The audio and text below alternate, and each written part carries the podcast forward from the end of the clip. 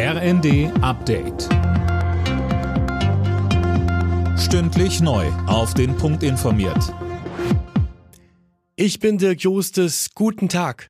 In den russisch kontrollierten Gebieten im Süden und Osten der Ukraine gehen heute die Scheinreferenten zu Ende. Mehr als die Hälfte der Wahlberechtigten soll schon ihre Stimme abgegeben haben, hieß es von den Organisatoren. Fabian Hoffmann berichtet. In den vergangenen Tagen sind die pro-russischen Behördenvertreter von Tür zu Tür gegangen, um Stimmen einzusammeln, teils wohl auch mit Druck von bewaffneten Soldaten. Es geht darum, ob Donetsk, Luhansk, Cherson und Saporischschja Russland beitreten sollen. Das Ergebnis dieser Wahl, die keine ist, steht im Prinzip schon fest. Die deutliche Mehrheit wird wohl zustimmen zustimmen. Die Referenten sollen den erzwungenen Beitritt legitim aussehen lassen. International wird das Ergebnis nicht anerkannt werden. Die USA drohten Russland für den Fall von Annexionen mit harten Sanktionen. Nach heftiger Kritik hat sich CDU-Chef Merz für seine Äußerungen über ukrainische Flüchtlinge entschuldigt. In der Bildzeitung hatte er ihnen Sozialtourismus vorgeworfen. Mehr von Tim Britztrup.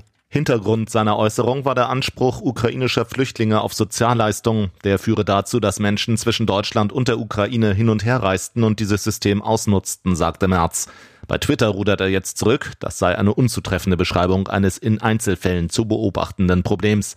Davor war unter anderem von Innenministerin Faeser heftig kritisiert worden. Sie warf ihm schäbige Stimmungsmache vor. In München treffen sich heute die Innen- und Justizminister von Bund und Ländern. Dabei beraten die Politiker unter anderem über die Bekämpfung sexualisierter Gewalt gegen Kinder. Außerdem soll es um das EuGH-Urteil zur Vorratsdatenspeicherung gehen. Das massenhafte Speichern von Daten verstößt gegen EU-Recht.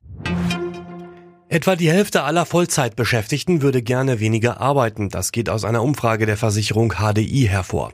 Vor allem Beschäftigte unter 40 wollen demnach eine kürzere Arbeitszeit. Alle Nachrichten auf rnd.de